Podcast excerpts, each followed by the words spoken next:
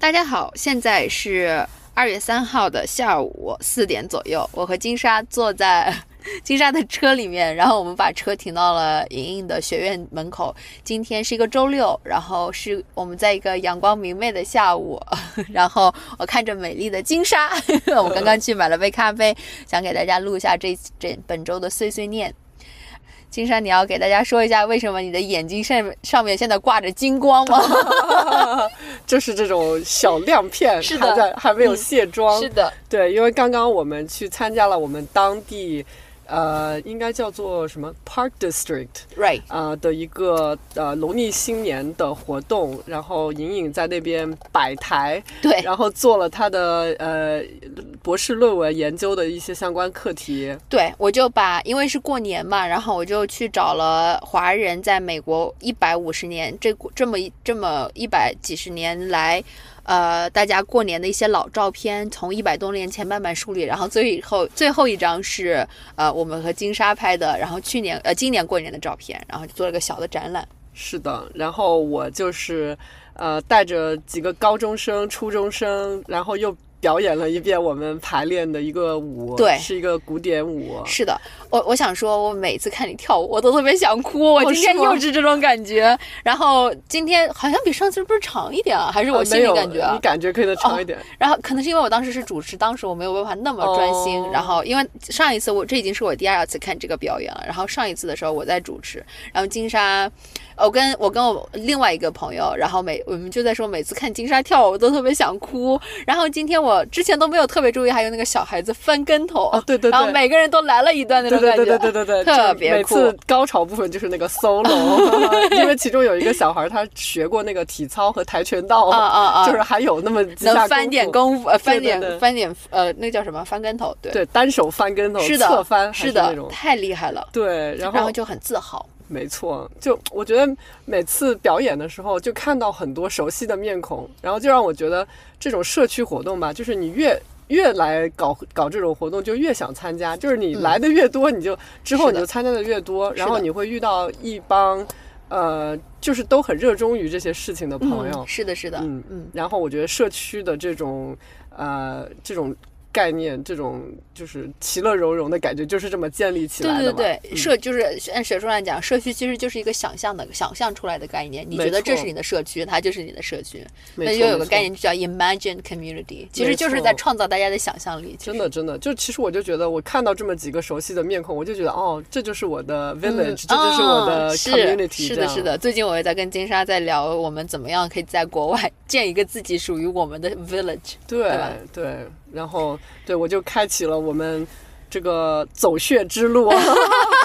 开开玩笑，我很愿意做你们经纪人。我感我感觉我们这就是呃，每次就是就是什么，别人是去商演，我们这是 公益演出，是的，但是还是很紧俏的，因为今天又有好几个人，至少有一个家长在问我说，金莎愿不愿意开班？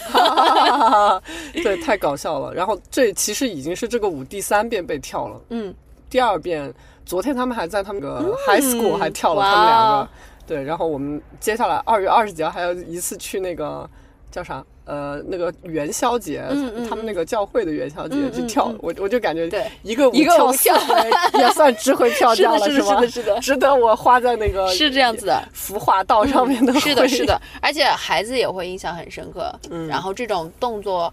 这种这种文化、服装，就会也会给老外国人留下一些嗯好的印象。希望吧。Right, 嗯 right，、嗯。很值得，对，非常的 proud 嗯。啊、然后我们就刚刚快速的 catch up 一下，我们刚刚在干了什么。嗯，啊、然后我们节目可应该是已经有两周没有发布了。对 我其实我觉得感觉好像很久没有录节目了一样，但其实也没有很久。看我们上一次节目发布，也就是两个两周个前。星期之前。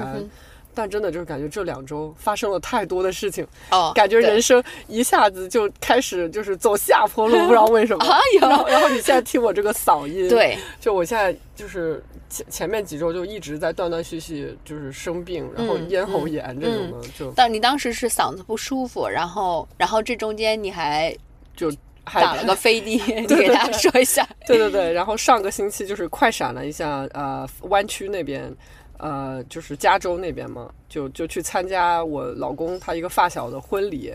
呃，然后我们犹豫了很久，还是没有带我那个两岁的小孩去，实在是太折腾了。嗯，所以我们俩就是快闪了一下，然后并且周五晚上走，周五早上一早哦三对凌晨三点凌晨三点走，然后去到那个机场飞过去，大概四个小时。嗯，然后关键还把那个婚礼的时间记错了，嗯我听就是说了就是一顿安排，然后以为是当天到，当天晚上喝喜酒，结果我们就是快到那个婚礼现场的时候，我一打开那个，他那请帖是电子的嘛，啊，就一打开发现是明天，然后又要不然你们都可以休息一天再去，周六去都 对，不过还是就是感觉去这一趟还是值得吧，嗯就是真的是很快的时间，但是见了该见的家人，嗯嗯呃，然后觉得还是挺值得的，就是身体上有点吃不消。对我当嗯时就。我我我当时就觉得，就是你在走之前你就一直在生病嘛，然后我就说你现在再不好，然后走之前那几天晚上你还在剪播客，剪到很晚，嗯，然后我当时想说，他这次去去加州绝对要更病得更严重，怎么可能就是就是说这个这人怎么可以不睡觉呢？我哎当时就是在想，我当时就是有几天晚上熬夜剪播客嘛，然后我剪到以后，我就是越剪越兴奋，我知道，然后你还是先加班再剪播客还是怎对？我先就是先加班，然后再剪播客，先把我小孩放睡了以后，啊我再剪播客。哦我就我还写下来这种感觉，哦就是我觉得哦，做自己喜欢的事情，有就是为自己喜欢做的事情而加班，感觉是一件特别幸福的事情，你知道吗嗯？当时是在剪我们即将要发布的 studio 的那期，对对，现在马上已经已经看出一个形状了 Right，就是非常开心。对，嗯，很开很就是为做这件事情而付出更多时间，我觉得非常的值得。嗯，对，嗯，对。然后听说你们去加州还看了啊呃，还看了你老公的爷爷奶奶，对对对，这就是我觉得最值得的事情之一。嗯嗯，就是他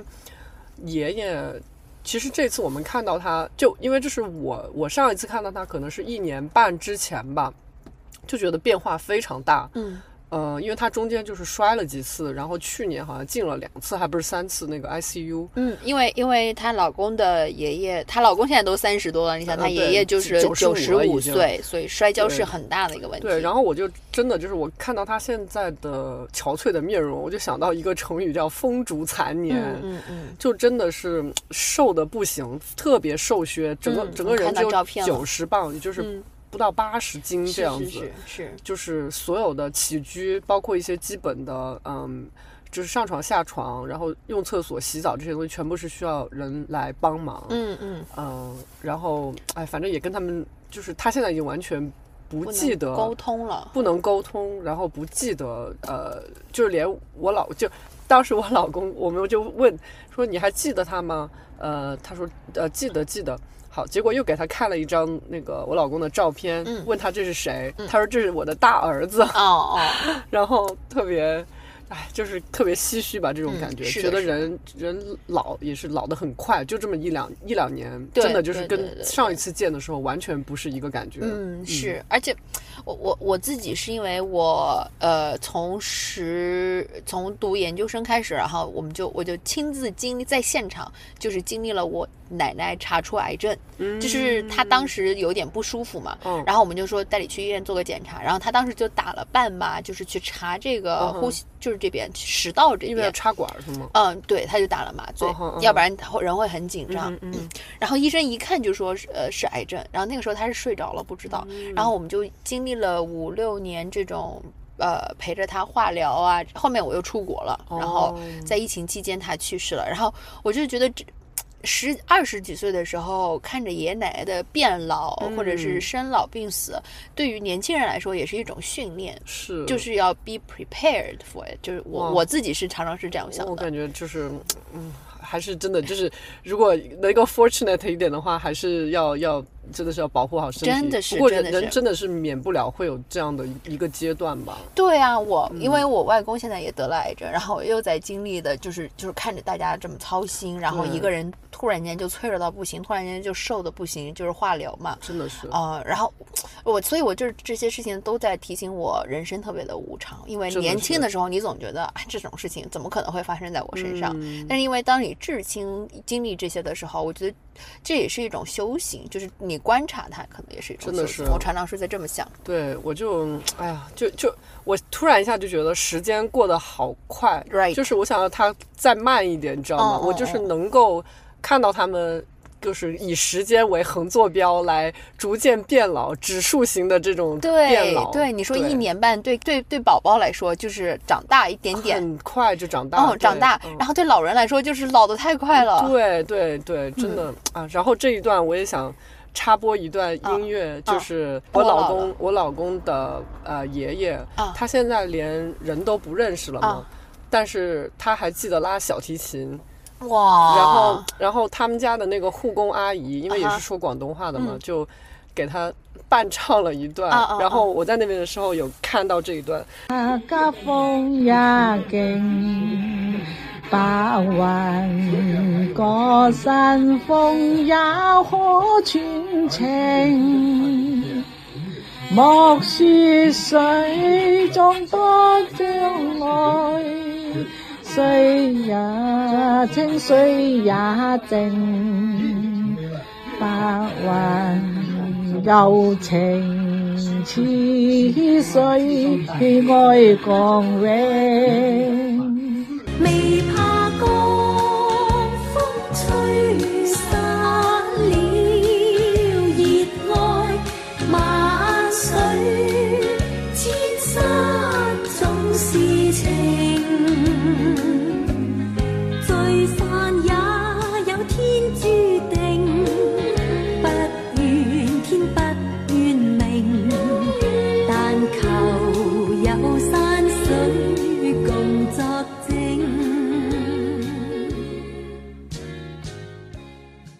我刚刚看了，我觉得好感人哦。然后你你当时当时是什么场景？然后就说我给你表演一段。就是因为他现在白天要做很多那种复健的运动嘛，就是活动他的那个、腿脚什么的，呃，然后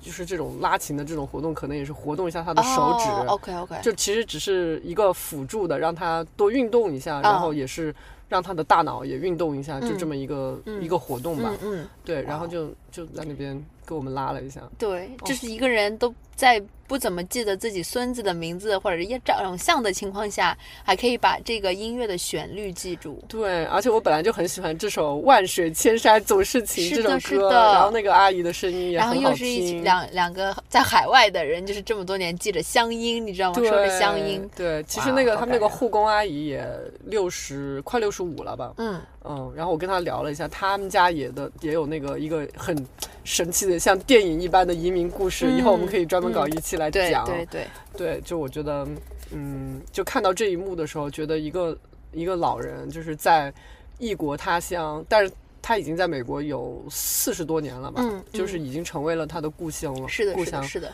嗯，就就到了现在，就是还有什么来，就是保存他的一些记忆，嗯，就是这种感觉，就是特别 mixed feeling，而且我不知道他拉琴的时候是什么感觉，你知道吗？也不知道他的有没有感觉也可能只是肌肉的记忆，啊，对，就是那种 joy，他会不会感受到？或者、哇，很神奇哦！是我听说 你在回来的飞机上，哦，不是回来是去的时候，哦，是去的时候啊。我跟你讲，回来的时候我整个一个人就是病到不行，对我，我当时还在想，我回来的时候不是已经很在发烧，还在跟人理对对对对，论热聊回。来的时候就没有没有完全没有这个 精神哦哦哦精神哦力力气，对对然后金莎在回来以后跟我说了一下她在飞机上的奇妙的经历，然后嗯就是。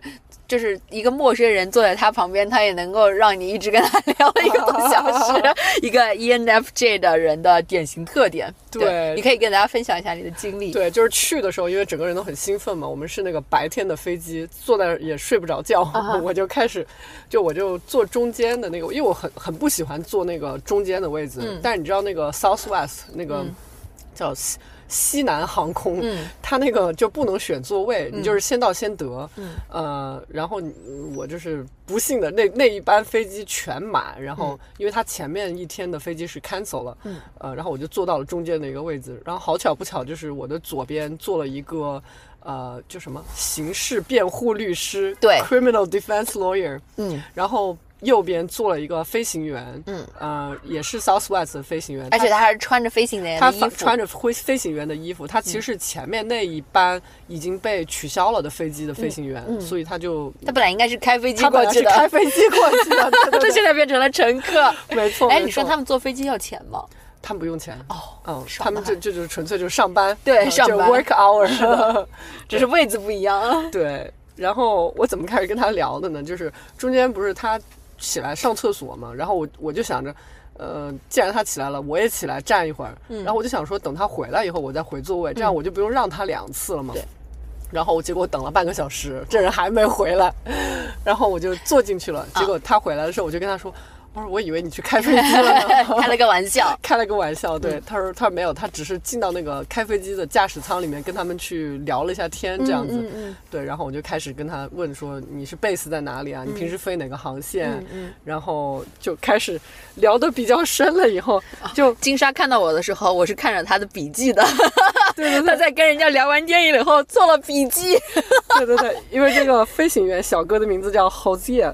呃，就是他是。一个肯尼亚，他父母是肯尼亚人，他是七岁的时候就随父母到呃美国来，嗯，然后我们就反正这里我不知道要不要赘述哈，嗯我就反正大概你就说一下好玩的地方，就是嗯，对，我就首先问他，就是你这个职业怎么想到要当飞行员的呀？对啊，怎么想到开飞机呢？怎么？因为我觉得很神奇，平时生活中不太能遇到这这种职业的人嘛。嗯嗯然后我当一个 E ENFJ 遇到这样的机会的时候，就会开始大聊特聊。啊啊啊！然后我我觉得我很就是，可能这也是我就是呃一个比较擅长的事情吧，就是我看到一个人的时候，很快就能呃呃怎么说认就是 identify，嗯，就是他有一些什么 key point 可以跟他聊，嗯就是根据这个人，这是我绝对没有的品质啊！我特别的拘谨。我马上我就感觉到哦。因为他从事的这个行业是男多女少嘛，啊，我就能跟他聊这个性别这个话题。gender quality，对，然后因为 Equality 因为他是一个移民，然后他是小时候移民过来，又在美国长大，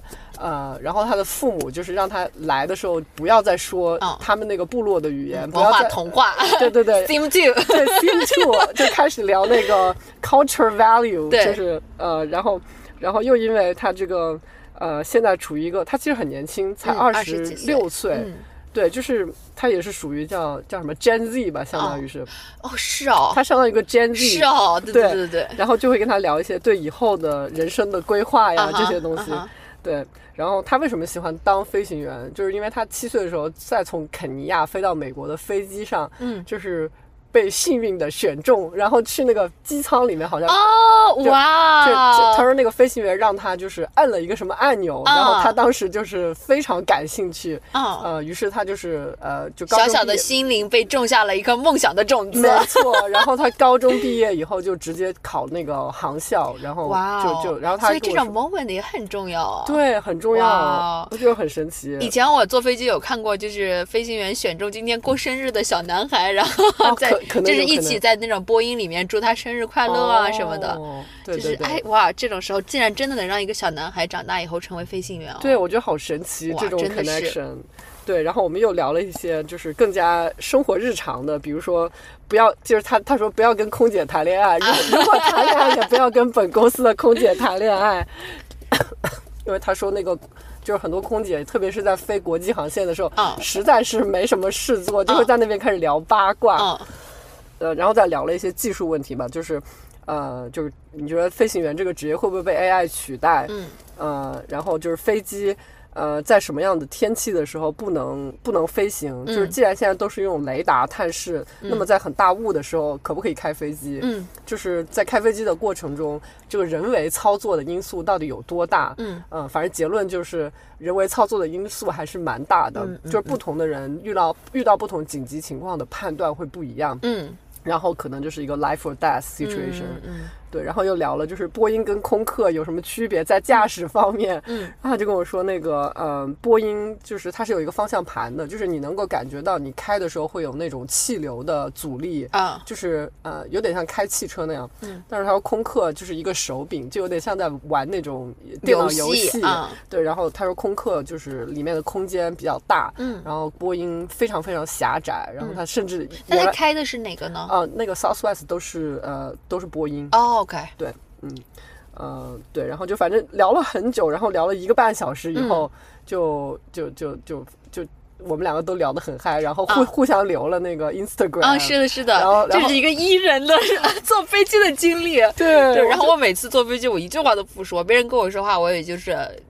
应付应付就过去了。嗯，我觉得这个就是要看人，你知道吗？真的比如说我旁边那个 criminal defense lawyer 那个那个律师，啊我就跟他聊了几句，因为我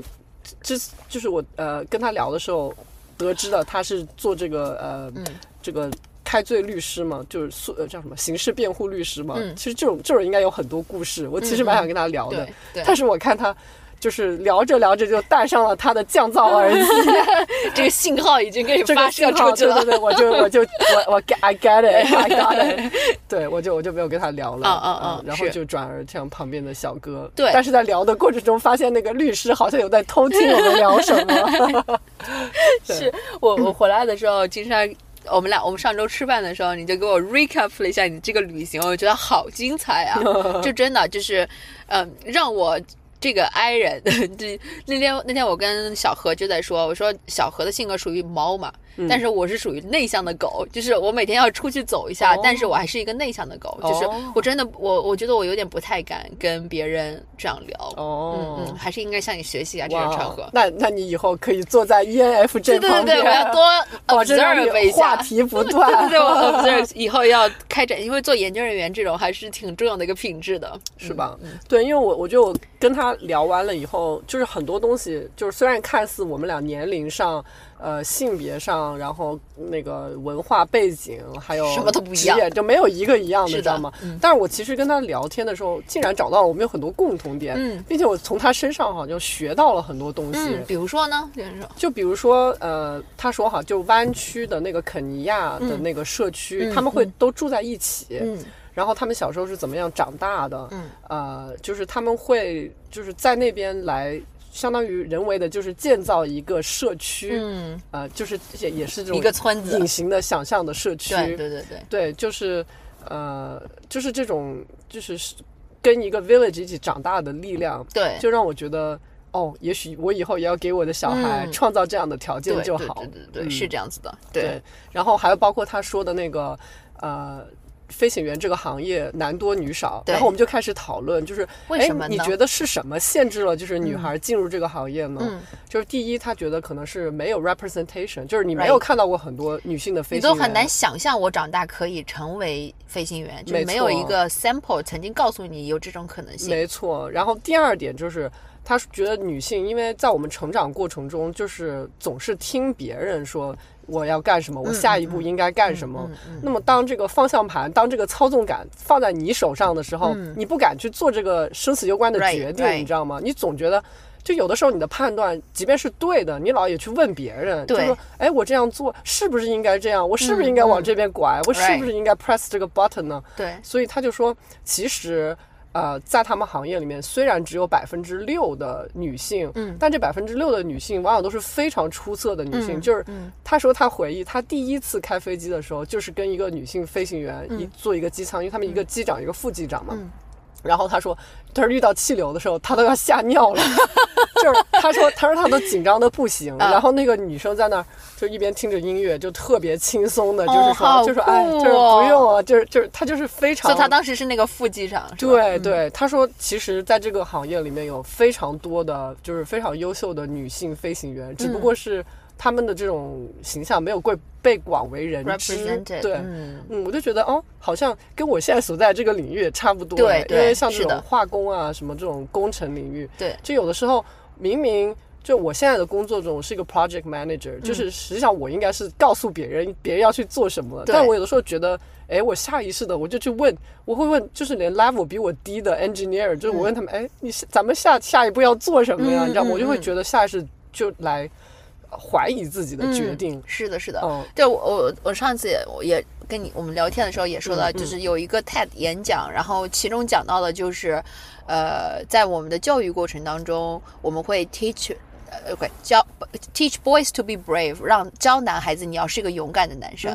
But 嗯 we teach girls to be perfect，就是教女孩子你要是一个完美的人。没错然后，所以女孩子从小被训练的就是要犯错误总是会看到自己做的还不够好的那一面，然后反而没有信心。所以，当有同样一个难题放在男女生面前的时候，女生就更倾向于退出，因为她首先想到的是我还不够好。没错没错。然后就是这种社会规，这也是社会规训的一部分嘛。是的所以还是我们，尤其是培养下一代，一直有，我现在也是也是这样子。对对对，我就感觉。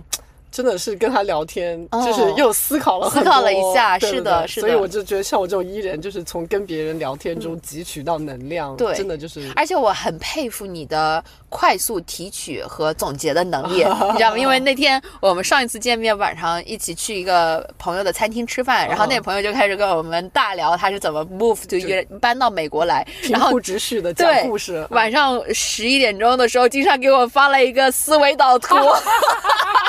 说我把他刚刚的故事总结了一下，这个思维导图。对对，因为我觉得我你需要这个。对对对对对，然后同同时同时间就是在他做思维导图的时候，我就是去了一趟健身房，就是在健身房我就对着自己的麦克风说话，把他说的话又复述了一遍。我觉得我们就是 perfect teamwork。耶，哈哈耶！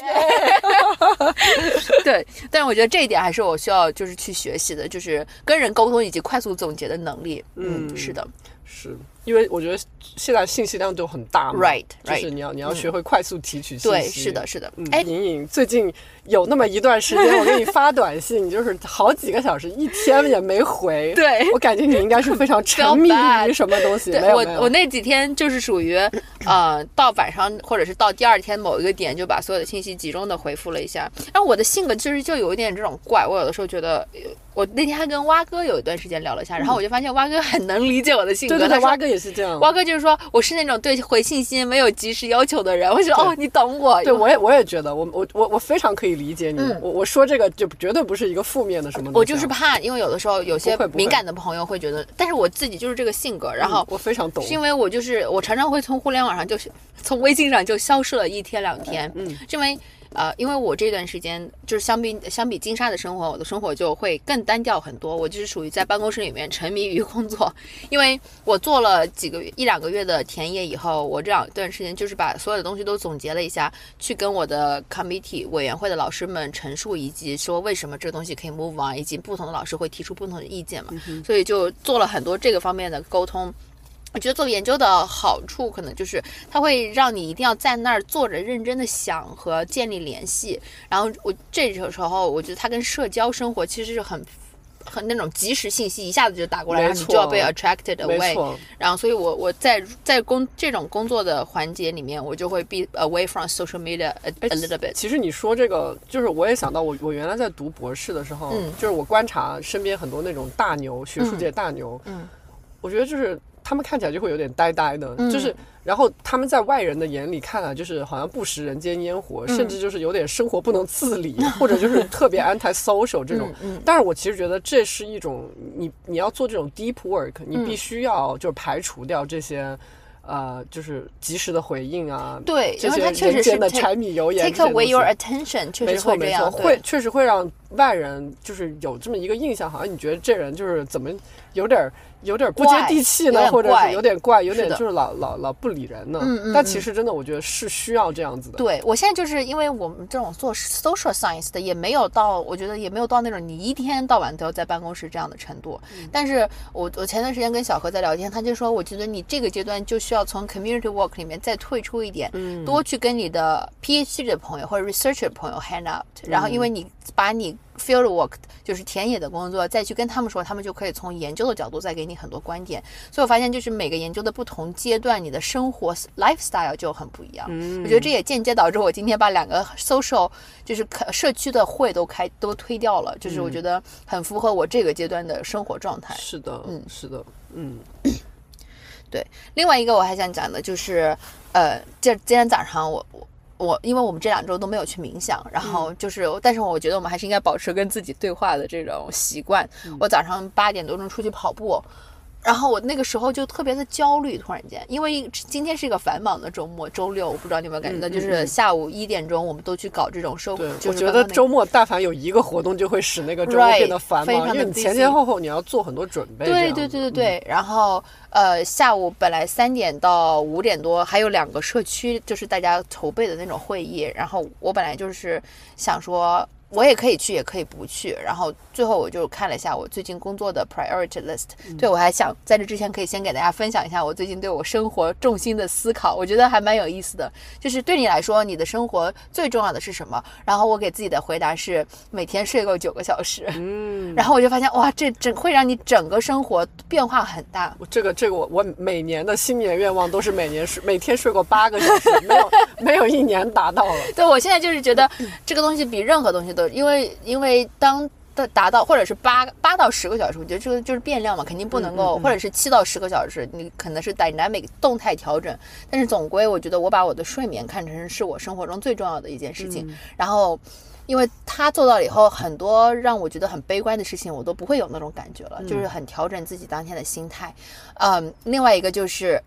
我第二个重要就是每天完成我的跑步计划，然后第三个才是我的研究。嗯，嗯，然后所以我每天早上起来就是起起床以后睡好了，然后就完成今天的训练，然后开始办公室。呃，研究，然后我那天就在跟我男朋友就在说，我觉得，啊、你的重要性可能排在跟研究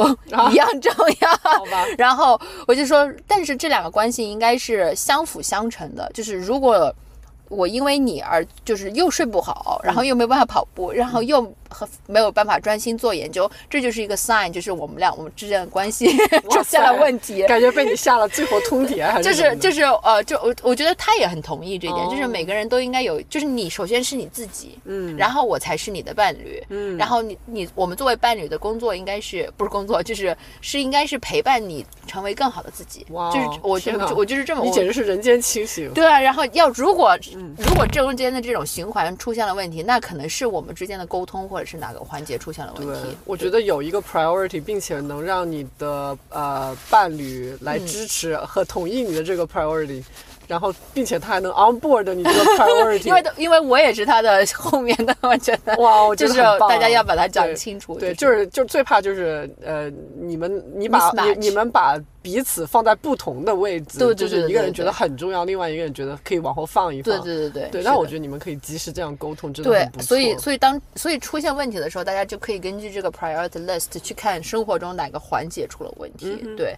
然后我觉得除了做研究以外，就像我们的播客，就是是我作为成为我自己很重要的一个环节。嗯，对，是的，我通过播客而产生的思考、冥想、读书、看电影，嗯，呃，让我觉得啊，对对对对，我不仅仅就是一个天天只会坐在办公室里面的人。是的是的，我也觉得，就是感觉最近生活特别繁忙，然后。呃，每年总有这么一段时间，觉得自己 就是 over promise 了，就是嗯接太活太多活儿了，这种就是跟工作无关的事情，可能嗯接的太多了。嗯嗯，就是就是英文有一有一个短语叫 spread too thin，啊，就是我感觉自己最近就好像擀饺子皮儿似的，就 就是被擀的，就是特别的薄，你知道吗？自己有点力不从心这种感觉。我倒是在所有的东西，我比较担心的是你的健康。哦我是很希望你有一周往往都是被放在最后的一个。对，我就很希望你有一周每天可以睡够八个小时，我觉得你就会好，你嗯这现在这种情况就会好。是，对，反正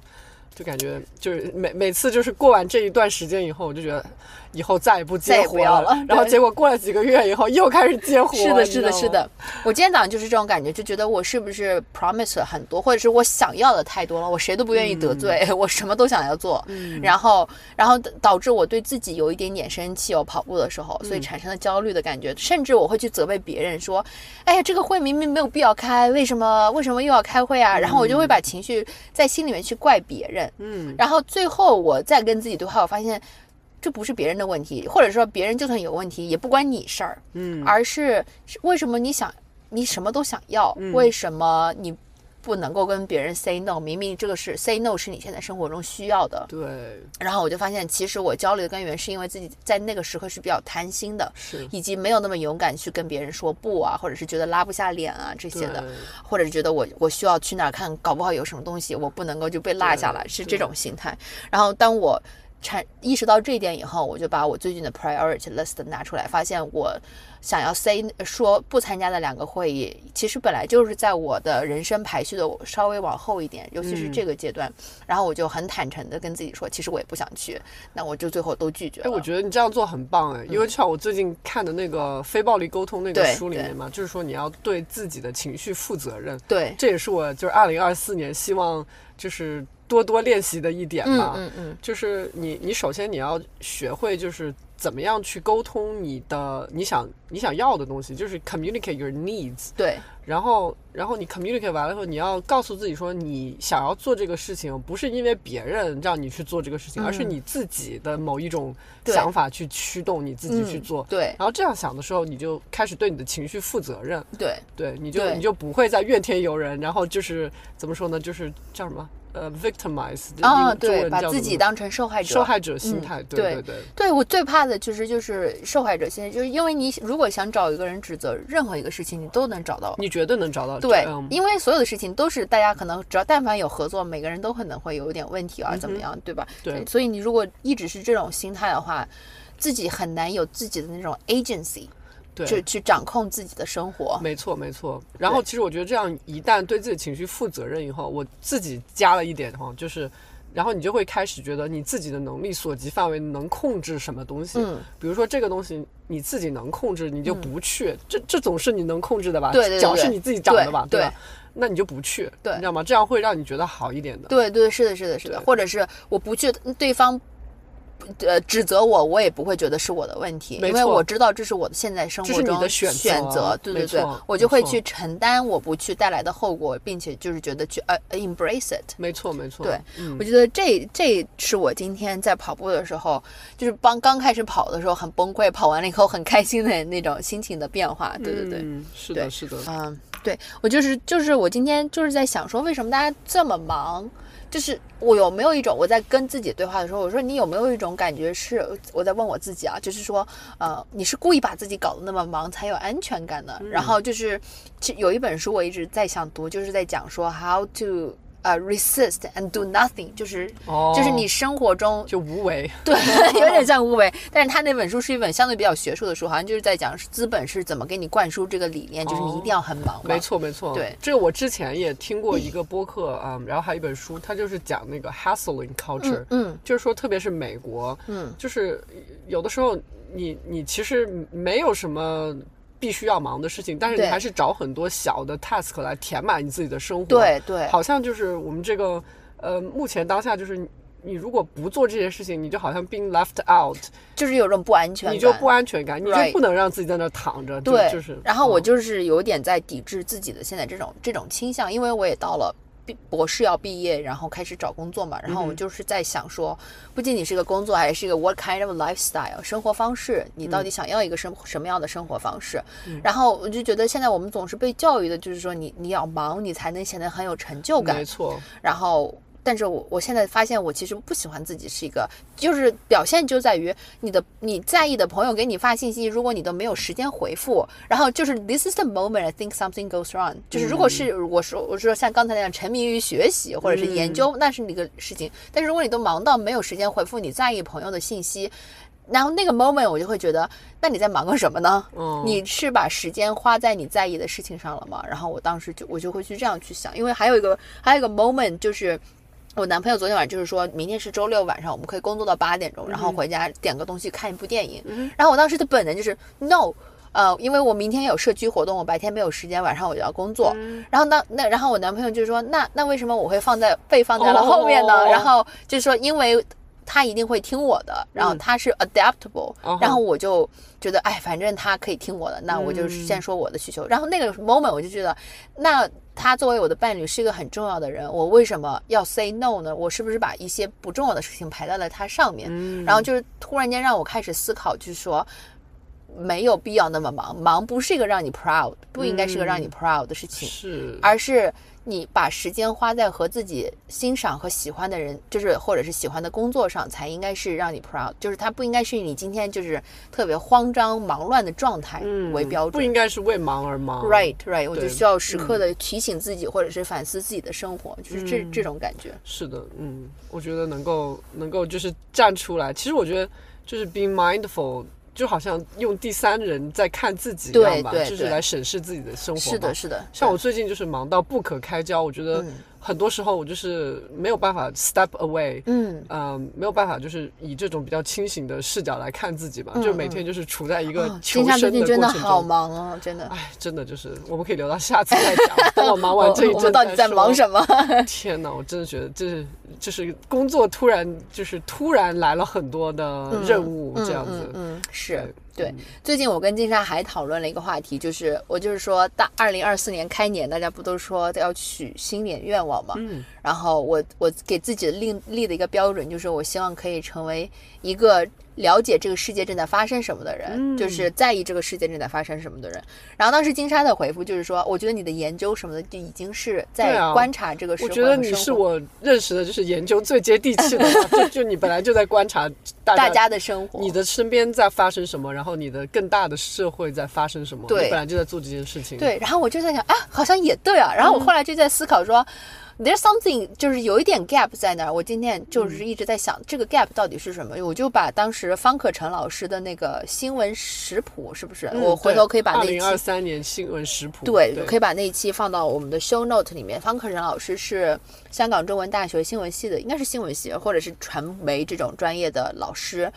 嗯，然后他就整理了他二他觉得二零二三年的重大事件这样子。然后我今天再去重新听了一下他那一期播客，他在里面就讲到了巴以冲突嘛，并且在巴以冲突这个大的话题之下，推荐了三个资源，就是他觉得巴以冲突爆发以后，在媒体方面对这个事件做出比较好的总结的三篇报道，或者是一个甚至是 TED 演讲，你就是觉得 TED 其实做的也很好。然后我就会发现，为什么我想要成为变成就是想要知道这个世界在发生什么的人，是因为尤其是二零二四年就很容易变得两端化，因为二零二四年是大选年，对，然后很多大选，然后它最。很容易就变成了非此即彼。比如说，如果你面对巴以冲突，你要么就是支持巴基斯坦，呃，不，巴勒斯坦，sorry，要么就是支持以色列，嗯或者说我支持巴勒斯坦，我是不是就是反犹？就是变得很 binary。对对，然后还有一种心态是，这个事情太复杂了，然后我就事不关己，或者然后我就我就我就不再关注这个事儿。然后我就发现，在这个信息这么杂的社会里面，如果你不主动的摄取信息，很容易就变成了这两种之一。你就会被媒体带着走，对对然后你也对对知道美国的媒体就是都是由差不多一样的资本在对对对操纵的，对对，所以我就是觉得啊，好像好像不是一个你如果不主动选择信息，然后你就会被被迫带着变得要么就是非此即彼，就是很两两端化 polarize，、要么就是变成了一个。觉得别的东西都不重要，我就生活在自己小世界里面。然后我就觉得，哦，那我确实应该要，我好像两个都不想要这样。然后我就觉得，二零二四年我想要主动的去了解这个信息在发，这个社会在发生什么。嗯，然后主动的做一些比较深度的媒体阅读，去思考自己是什么样子的吧，就不要被媒体或者是被生物生碎片化的信息带着节奏走。对，就是别人喂给你什么，你还得选一选再吃 right, 这 right，种就是嗯，对，因为我心里面偶像就是乔姆斯基，然后我每次想象一下，等我再年长一点的时候，我想变成他那个样子，就是当你在跟他说什么观点的时候，他可以引经据典，或者是把媒体报道跟你梳理清楚以后，让你讲。把一个事情给你讲清楚，嗯然后那种 intellectual 的状态是我特别喜欢的，然后我就希望可以成为。当然，乔姆斯基这种地位太高，因为他也是九十多岁的人，哦然后我就觉得，我希望作为研究人以及作为一个人，你可以成为一个这样的有知识、嗯或者是嗯 open minded 不断去学习、快速学习的人。哇哦，不错，